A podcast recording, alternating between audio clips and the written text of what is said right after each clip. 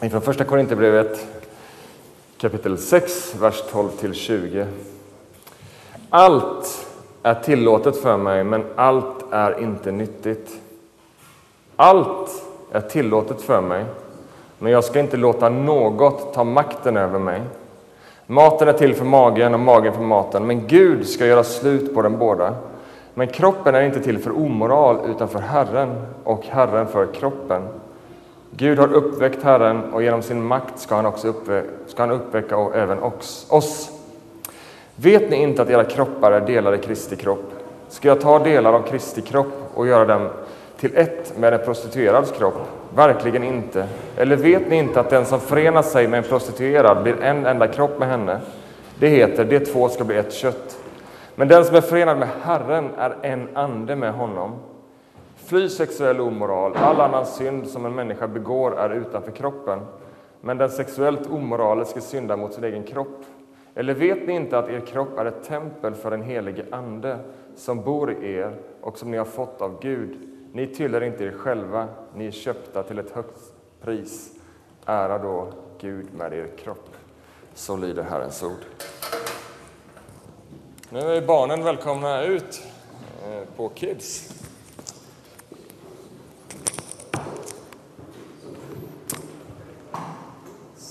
Så. Gott. Okej, okay, nu rundar det lite.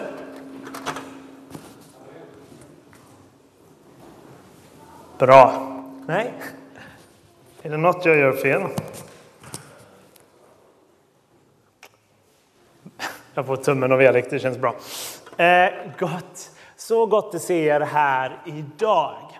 Och vi ska tala om ämnet kroppen, eller kroppens teologi. Vad har Bibeln att säga om och till kroppen? Jag tror det är lämpligt att vi börjar med att be. Jag själv är nämligen trött i kroppen. Några av er är kanske trötta också. Men då ber vi att Gud ska vara på denna platsen, tala till våra kroppar, våra sinnen så vi ser hans härlighet och hör honom. Så låt oss be. Herre, vi tackar dig att du är god, Herre.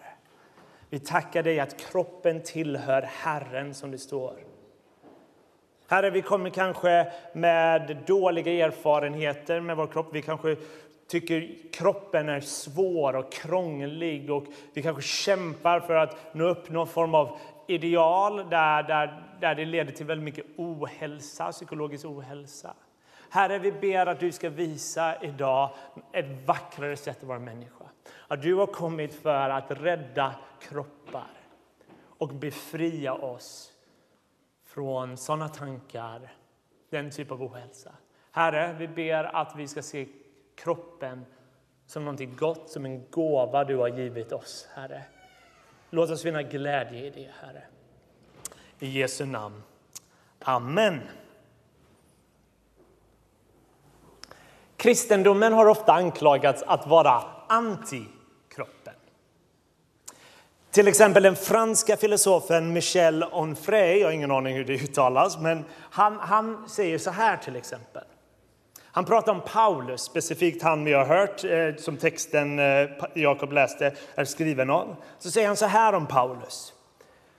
His hatred of self turned into a vigorous hatred of the world and all its concerns life, love, desire, pleasure, sensations, body, flesh, joy, freedom, independence, autonomy.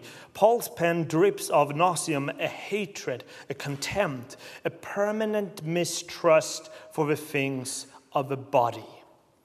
Onfray säger någonting som många av kristendomens kritiker har påstått.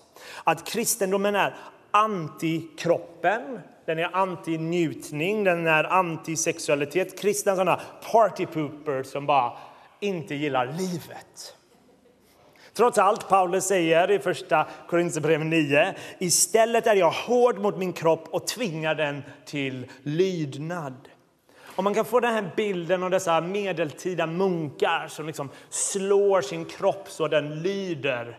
Eh, och det jag vill göra idag är att visa att detta är inte vad Paulus menar.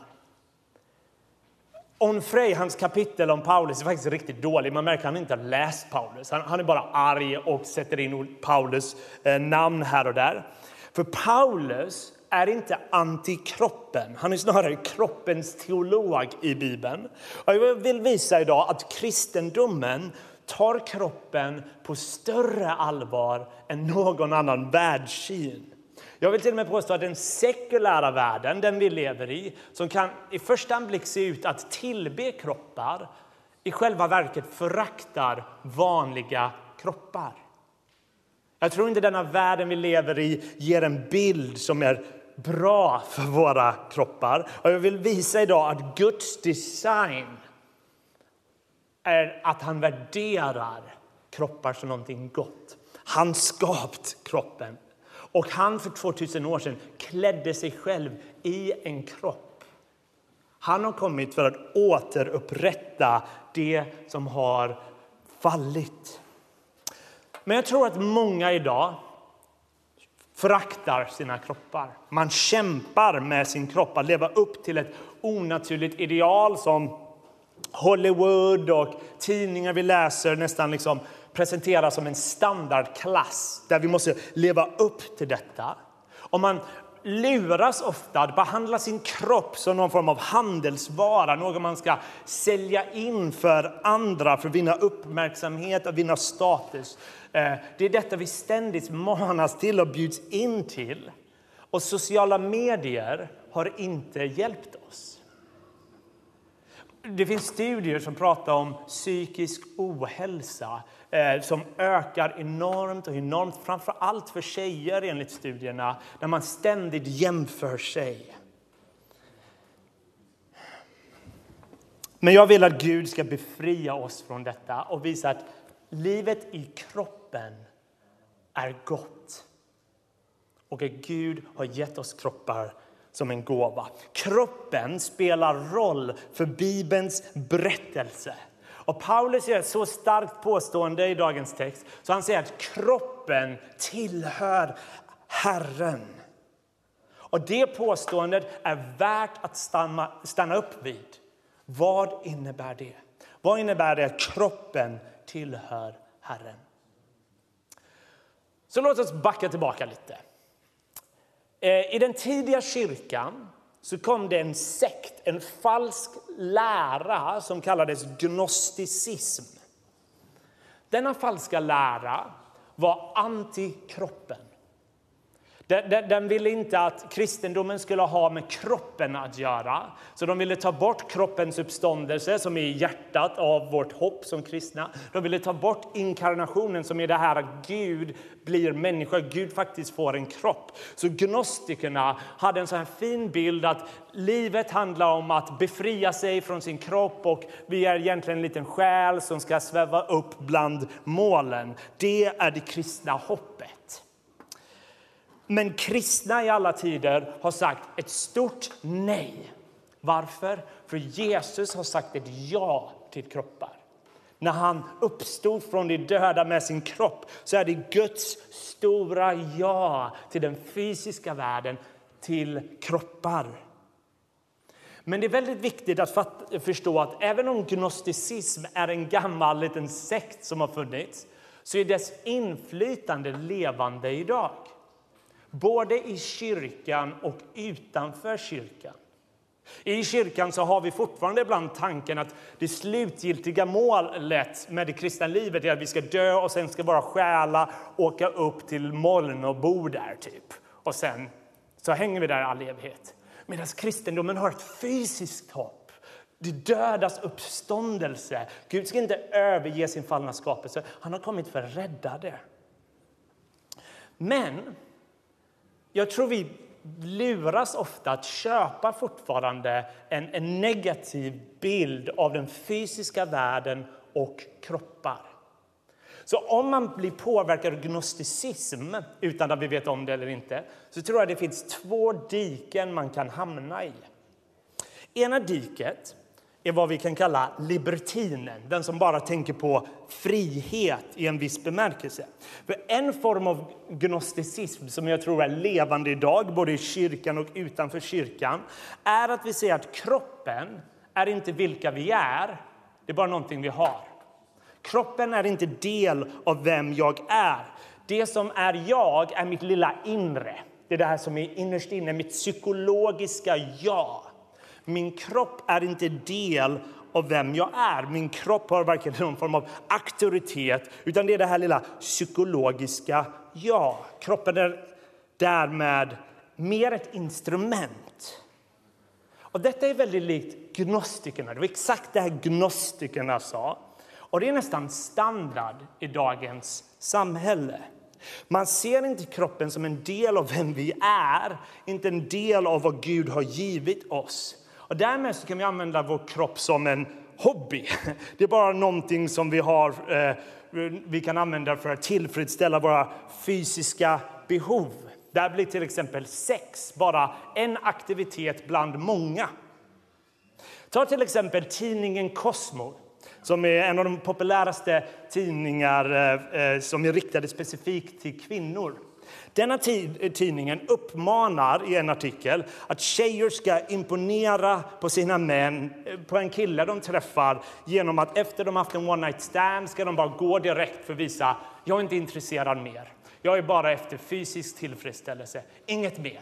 Och då säger denna tidningen, så imponerar ni på män. Och det är det här gnostiska sättet. Vi behandlar våra kroppar bara som någon sån här, någonting vi har, ett instrument bara för att vi kan tillfredsställa våra fysiska behov. Och detta uppmanas dagens barn att växa upp till, det här sättet att tänka. Och vissa kristna verkar tro att det här lite sexuellt frisläppta sättet att vara människa, att man, man värderar kroppen för mycket när man gör det där, liksom det sexuella för mycket. Medan jag tror att det är tvärtom. Man värderar det för lite. Man ser inte på det som någonting mer än eh, vår kropp som bara är fysiska organismer som drivs av fysiska begär. Detta är en väldigt gnostisk tanke. Men det finns en annan variant som vi kan hamna i, och det som är asketen. Det är en annan variant av gnosticism som är motsatsen Asketen är den som hatar kroppen. Asketen är den som inte klarar av kroppen.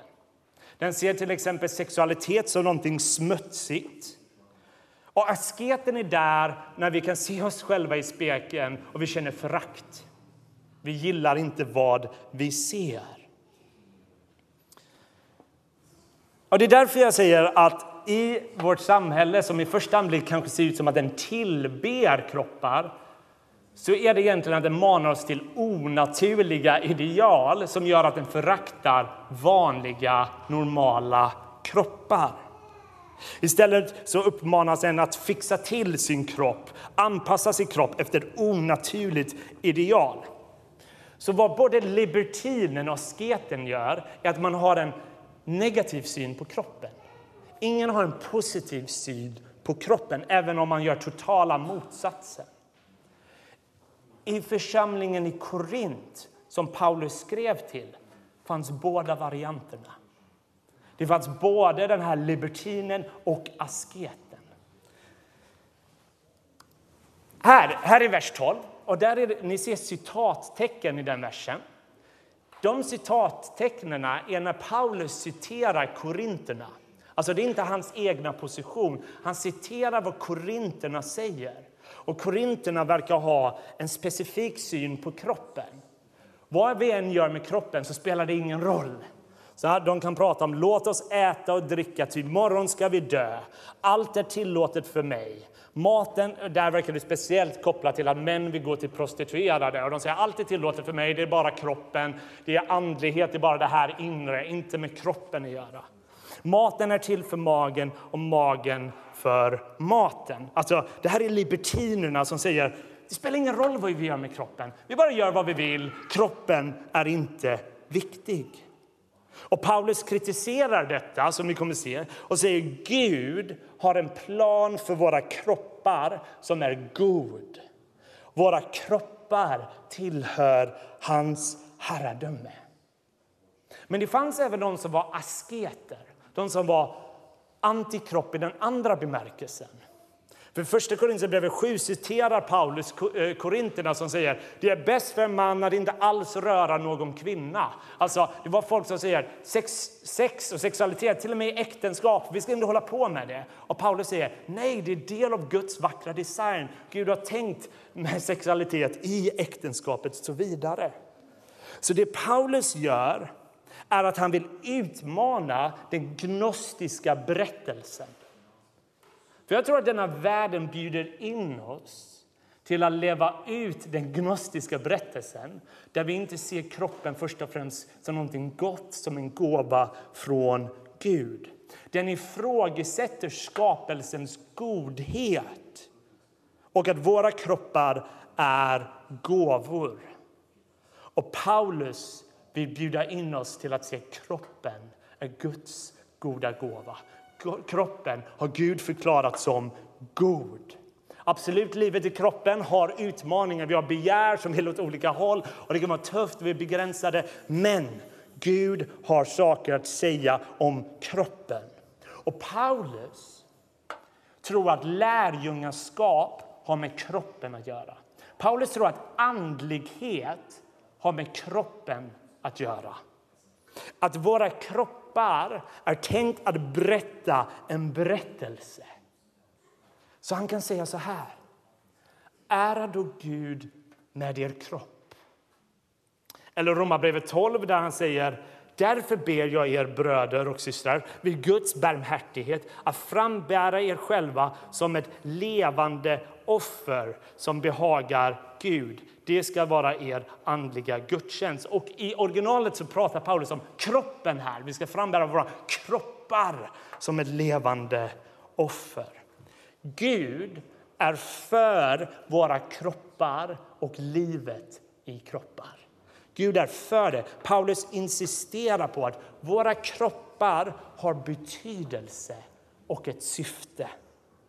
Vi är skapta för att vittna med våra kroppar. Vi är skapta att ge ära till Gud som räddar kroppar. Och därför, Bibeln, därför betonar Bibeln att Jesus blev verkligen människa och han uppstod med den kroppen. Gud, för Gud så spelar den fysiska världen roll och våra kroppar spelar roll.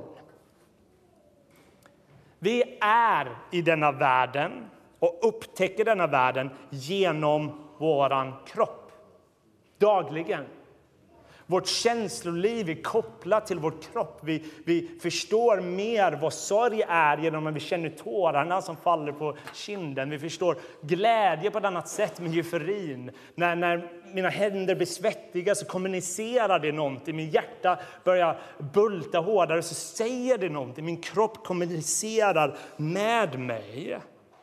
Kroppen är del av vem jag är och, och påverkar det känslotillstånd jag är är i. Och därför är det avgörande för oss kristna att ta kroppen på allvar och fundera vad har kroppen för roll för vårt andliga liv. För ibland har vi kopplat andlighet bara till någonting som är i det inre, men det är en gnostisk tanke. Andlighet involverar hela oss, både kropp och själ.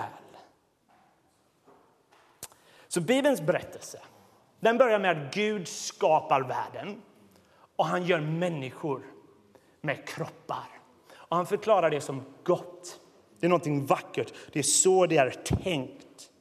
Vi människor förbjuds att göra avbilder för vi i våra kroppar är de enda avbilderna på jorden som Gud själv har gjort. Och Det står så här om Adam och Eva innan de begick synden. Både mannen och kvinnan var nakna och de kände ingen blygsel inför varann. Alltså livet i kroppen var inte associerat med några negativa aspekter.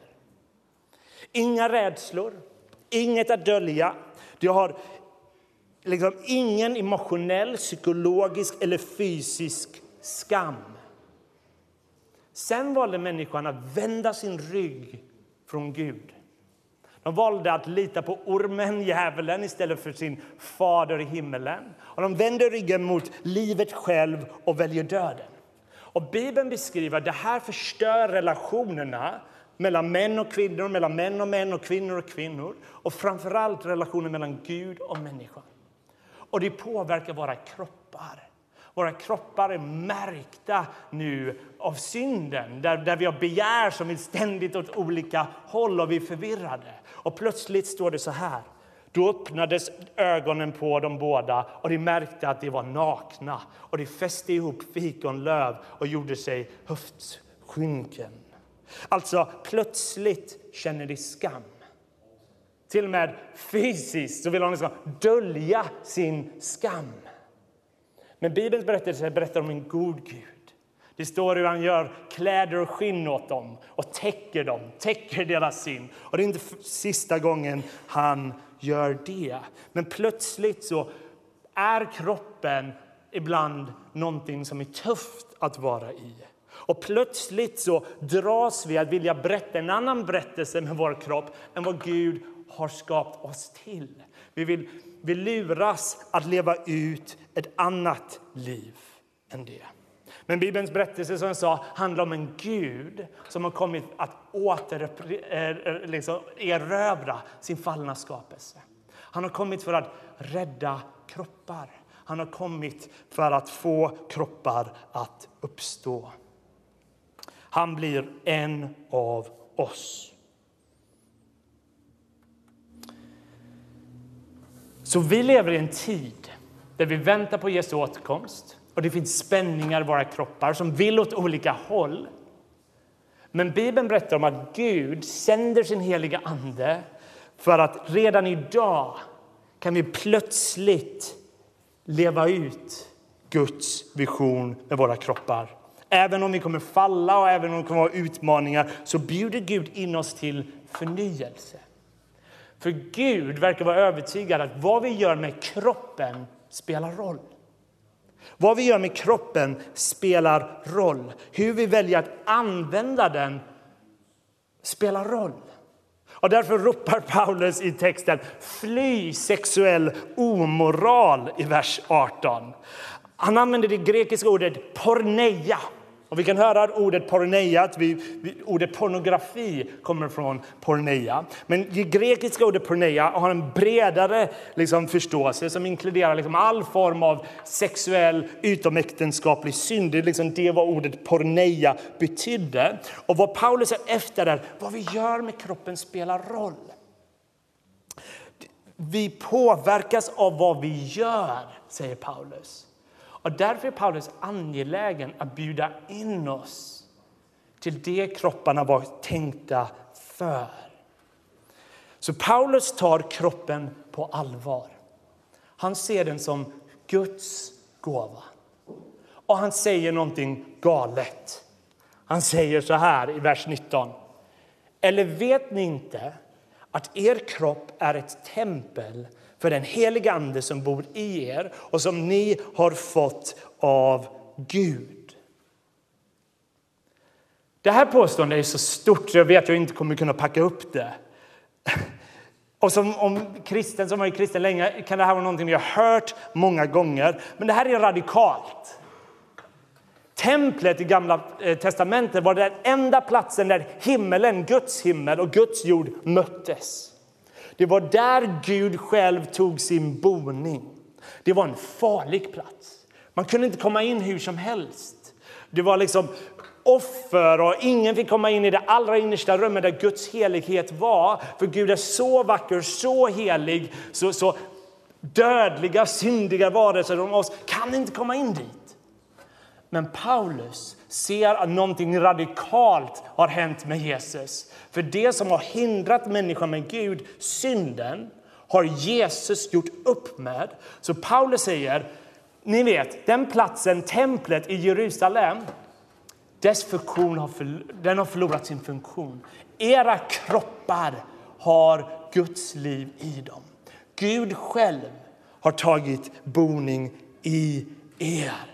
Gud bor inte längre i tempel, i tegel. Han bor i kött och blod, i människor. Och det är genom vi som Gud är närvarande framför allt i världen idag. Det är genom våra fotsteg som Gud vandrar på Göteborg i en bemärkelse. Och om Paulus inte hade skrivit detta hade vi kunnat tro på det. Det känns lite för stort. Hade vi kunnat tro, hade vi kunnat ana detta, att Gud har valt våra kroppar med alla dessa svagheter, med smärtor, med, med nysningar, med, med snarkningar, allt konstigt awkward med kroppen. Där är Gud mitt ibland oss. Där väljer han att bo.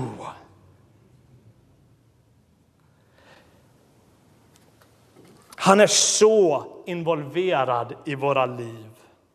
Och Paulus vill säga till församlingen och till oss, glöm inte det. Gud själv är i er. Hur annorlunda hade vi inte agerat om vi blir påminda av denna sanningen? Gud själv är i oss om vi tror på honom. Hur påverkar det våra beslut? Och därför säger Paulus så här sen. Ni tillhör inte er själva. Ni är köpta till ett högt pris. Ära då Gud med er kropp. Det är starka ord.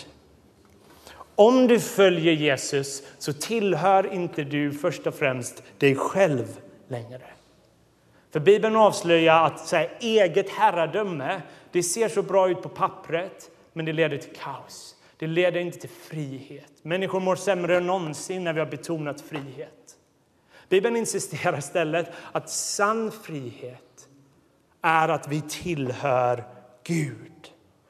Och Gud har värderat oss så mycket så han har dött för oss med Kristi dyrbara blod. Så mycket älskar Gud oss och så mycket värderar Gud kroppar så han var villig att göra en väldigt blodig och brutal uppgörelse för oss. Och I sammanhanget här så säger Paulus till korinter som går till prostituerade, som ligger runt på olika sätt. Han, han säger, ni använder er kropp för att berätta en annan berättelse. Det finns ett bättre sätt. Kom in till friheten. Ära Gud med er kropp. Han säger det till en församling som har fylld med sexuell bröstenhet. Vi alla människor är sexuellt brustna varelser. Det finns inte ett undantag. Alla har brusten sexualitet. Och Paulus säger till Korint som hade stora problem med det här. Kom in till Kristus. Ni tillhör honom. Tidigare i kapitel 6 så gör han en lista av olika synder där många av oss kan identifiera sig i. Och Han nämner även sexuella synder. Och Efter det så säger han dessa goda nyheter. Sådana har några av er varit, men ni har tvättats rena. Ni har blivit helgade, ni har förklarats rättfärdiga i Herren Jesu Kristi namn och i vår Guds ande. Alltså han säger Jesus har dött för er. I hans namn är ni renade. Ära då Gud med er kropp. Ni tillhör honom. Så vad kan vi göra för att ta kroppen mer på allvar? Jag vill ge tre korta punkter nu som avslutning. Tre korta punkter av hur jag tror vi ska ära Gud, hur vi ska, vad vi ska tänka på med livet i kroppen. Det första jag tror vi behöver tänka på är att kroppen är en gåva från Gud. Jag tror det är viktigt att vi ser vår kropp som en gåva. Visst, vår kropp har utmaningar och vi har olika typer av utmaningar. Eh, och vi kallas till att förvalta denna gåva, ta hand om vår kropp på olika sätt och förstå det som en gåva. Men det kan fortfarande vara utmanande. Det kan fortfarande vara svårt att tro på det. Det kan vara svårt att tro att kroppen verkligen är en gåva. Och många av oss brottas med denna sanningen, med våra kroppar på grund av olika saker. Förväntningar, press på olika sätt. Rädslan och fruktan att inte vara accepterad som man är och därmed känner stor ångest när det kommer till kroppen. Då vill jag att ni ska höra dessa ord från Saltaren. Du har skapat mina njurar. Du vävde mig i moderlivet. Jag tackar dig för att jag är så underbart skapad. Underbara är dina verk, min själ vet det så väl. Jag har själv brottats mycket med dålig självbild och jag förstår att det är tufft. Jag själv är väldigt känslig för en sån här typ kristen peptalk som är lite så här, vakna varje morgon, säg hur bra du är, kom igen, titta i spegeln, liksom, hurra! Liksom så här. Det är inte riktigt min approach. Men jag tror det finns något värdefullt att gå till den, det ordet om du har svårt att tro på det och säga, jag litar på ditt ord, Herre. Det är sant. Och alla röster som säger annorlunda är därmed falska, för de försöker säga motsatsen vad Guds ord har sagt. Vi hör djävulens röst. Har Gud verkligen sagt? Och vi kan lyfta upp denna salten och säga Gud har sagt. Och tysta dessa röster. Och därmed så tror jag vi måste också se att det fysiska livet är gott. Självklart kan vi missbruka det fysiska livet till att berätta de här andra berättelserna, men våra kroppar spelar roll. Och Gud gläds när vi använder våra kroppar. Eh, en, en jättekänd kristen eh, Eh, han vann OS-guld, jag tror att det var 1924. Det har gjorts flera filmer om honom. Eric Liddell. Och han var en hängiven kristen. Och jag älskar det här kända citatet från honom där jag känner att han har fattat kroppens teologi och skapelseteologi. Han säger “When I run I feel God's pleasure”. Alltså han har fattat att Gud har skapat oss till fysiska varelser. Och när vi använder de olika gåvor vi har finner Gud glädje. Många kan säga springa, det är ytligt. Men, men det finns något gott i det fysiska livet. Vi glömmer att kroppen och det fysiska livet är en gåva från Gud. Och det har med andlighet att göra. Så här skriver C.S. Lewis. There is no good trying to be more spiritual than God. God never meant man to be purely a spiritual creature. This is why he uses material things like bread and wine to put the new life into us. We may think, ah, hela citatet är inte med där ser nu. Um, we may think this is rather crude and unspiritual. God does not. He invented eating. He likes matter. He invented it. Alltså det fysiska livet, livet i kroppen, är Guds gåva. Den andra, näst sista punkten jag vill ha är att ta kroppens begränsningar på allvar. Att följa Jesus är inte att vara mer än en människa. Vi är skapade till att vara människor. Självklart kan Guds ande komma och ge oss kraft till det vi inte förmår. Eh, men vi är kallade till att vara människor och människor med fysiska kroppar har begränsningar. Vi kan inte göra vad som helst med kroppen. Och vi tror nästan att andlighet är bara superspeedad och kan göra allt hela tiden. Det är en falsk bild på andlighet. Vi borde snarare se våra begränsningar som frihet snarare än begränsningar. Och därmed så behöver vi ta kroppen på allvar. Om du är oskön om du sover några liksom, färre timmar, se till att sova fler timmar. Det kan vara viktigt för din andliga mognad att ta kroppen som du känner på allvar med de begränsningar som de har. Det är andlighet, att ta kroppen på allvar. Ehm, därför tror jag vi behöver tänka teologiskt med våra kroppar. Att ta våra begränsningar som någonting bra. Absolut, ibland kommer vi behöva disciplinera vår kropp där vår kropp vill ropa åt olika håll som inte är bra för oss. Och det finns en plats där, där i det kristna lärjungaskapet där vi behöver bara säga nej till kroppen ibland som vill åt ett annat håll och formas av det. Men vi borde ta våra begränsningar på allvar. Och det leder mig till min sista punkt. Kroppen förändrar hur vi ber och tillber. När vi kommer till kyrkan så är vi inte bara kallade till att lyssna, vara liksom hjärnor som lyssnar. En, en, en filosof jag gillar han brukar säga att vi är inte kallade till att vara brains on a stick. Liksom.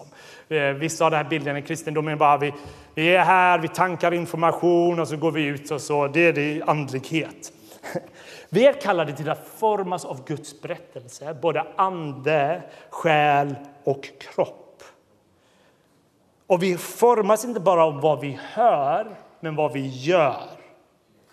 Och därför, vad vi gör på gudstjänst bör reflektera vad vi gör med kroppen. Jag menar inte att alla som lovsjunger måste räcka upp handen i lovsång, även om jag gillar det till exempel. Eh, låt oss lovsjunga på olika sätt. Men på söndagar när vi möts så är vi tänkta att använda våra kroppar för att Guds berättelse ska börja sippra in i vår kropp och vår själ. När vi tar emot nattvard så involveras alla sinnen. Vi hör Kristi kropp utgiven för dig. Vi, vi känner, vi smakar, vi luktar. Det involverar alla sinnen så att Guds berättelse påverkar inte bara våra tankar men vi lär vår kropp Guds berättelse, hur vi tar emot Guds nåd. Vi ställer oss upp när vi hör Guds ord, för det kommunicerar någonting till vår kropp. Vi, vi känner Guds ord, vi vill värda det, vi vill visa respekt med vår kropp. Och några av oss väljer att lyfta handen när vi lovsjunger. För det räcker inte ibland att bara sjunga ut sången, man vill uttrycka det på andra sätt. Vissa vill dansa, för det räcker inte bara med orden. Vi sjunger, det är en fysisk aktivitet. Det här är liksom standardbibelteologi. Ta psalm 63. Jag ska lova dig så länge jag lever. I ditt namn ska jag lyfta mina händer. När vi ber för folk, i alla fall i icke-coronatider, så lägger vi händerna på dem. Varför gör vi alla dessa saker? När vi tar emot Guds välsignelse så sträcker vi ut händerna för att ta emot. Och jag tror att det är viktigt att använda vår kropp. För du kanske inte känner att du har fått din, en välsignelse av din fader, din jordiska fader eller vänner eller de runt omkring dig. Men du kan tala din, till din kropp varje söndag, men min himmelska fader ger mig alltid av sin välsignelse. Och därmed så kan vi med kroppen säga jag tar emot välsignelsen. När jag känner ingen annan välsignar så välsignar du varje vecka. Och därför tror jag inte det är så dumt om vi börjar bli lite mer uppmärksamma med hur vi använder vår kropp. Att vi kan vara lite mer avsiktliga i hur vi använder den. Ehm, att vi vet, vi tänker lite på mer hur vi använder våra öron, våra händer så det kan bli redskap för rättfärdighet som Paulus säger i Romarbrevet 6. För jag tror det, det som är avgörande är att varje söndag så känner jag inte för att sträcka ut mina händer vid välsignelsen. När jag lovsjunger känner jag inte alltid att räcka upp handen. Men jag gör det ändå. Varför? För jag tror att min kropp ibland leder min ande. Den talar till min ande. Öppna upp. På samma sätt som min ande kan öppna upp för min kropp, liksom, här händer saker, reagera, så tror jag att vi borde ta vår kropp på allvar och inse att vår kropp leder bland vår ande. Herre, jag tar emot. Jag tar emot. Även om jag inte känner för det, jag tar emot. Och därmed så tror jag att kroppen spelar roll. Gud är god mot oss. Han har gett oss kroppar. Vi har svårigheter, vi har utmaningar i livet i kroppen.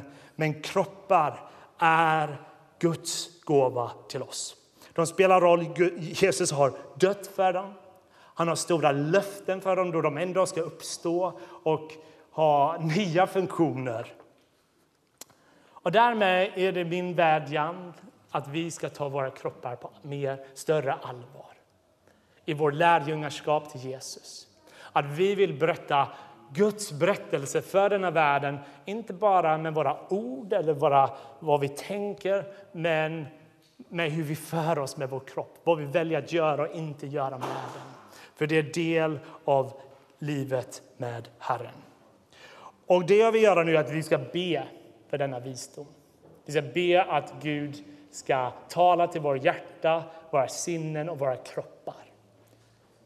Och om du har känt att livet i kroppen har varit fyllt med press och eh, att man ska leva upp till någon kristen standard genom kroppen så ber vi att Guds ande ska befria dig och att Guds ande ska visa att, att det är frihet att vara i Herrens närvaro. Där anden är, där är frihet. Och göra det vackert att ära Gud med våra kroppar. Låt oss be. Herre, vi tackar dig för de gåvor du har givit oss, Herre. Vi glömmer ibland eh, att våra kroppar är goda. Vi kan kämpa med dem, vi kan känna det tufft ibland, Herre. Och eh, tills din återkomst så kommer det alltid finnas spänningar och utmaningar och förvirringar, Herre. Men Herre, heligande, jag ber att du utgjuter ditt liv över oss, Herre. Herre, om vi har valt att använda vår kropp på sätt som eh, inte ärar dig, Herre, så vet vi att du är god när vi ber om förlåtelse. När vi ber om förlåtelse så är vi förlåtna. I ditt namn är vi tvättade och rena, Herre. Och vi behöver inte känna skam. Vi behöver inte känna, som Adam och Eva gjorde i trädgården, skam. För i ditt namn är vi renade. Jag ber för också oss som, som brottas med eh, kroppshets av olika sätt och känner det svårt att, att vara i denna världen. Man känner krav och press. Herre, vi ber att du befriar oss från det och känner bara välsignelse för den kropp vi har. Självklart vill vi ta hand om vår kropp och förvalta den på sunda sätt, Herre. Men det ska vara på sunda villkor och inte orimliga, Herre. Herre, vi tackar dig att du älskar oss. Vi tackar dig att du har dött för våra kroppar. Du har inte övergivit våra kroppar. Herre, vi längtar efter uppståndelsen. När vi ska uppstå i nytt liv med våra kroppar. Våra kroppar ska förvandlas, Herre. Det är goda nyheter. Så Herre, vi ber att tankar som kan ha väckts, Herre, vi ber att de tankar som kommit från dig, din heliga Ande, Herre, ber vi att du, att du ska tala till oss och leda oss i dagarna som kommer. Till ditt namn är heligt, det är gott och det här är frågor värdiga att fundera över. Amen. Amen.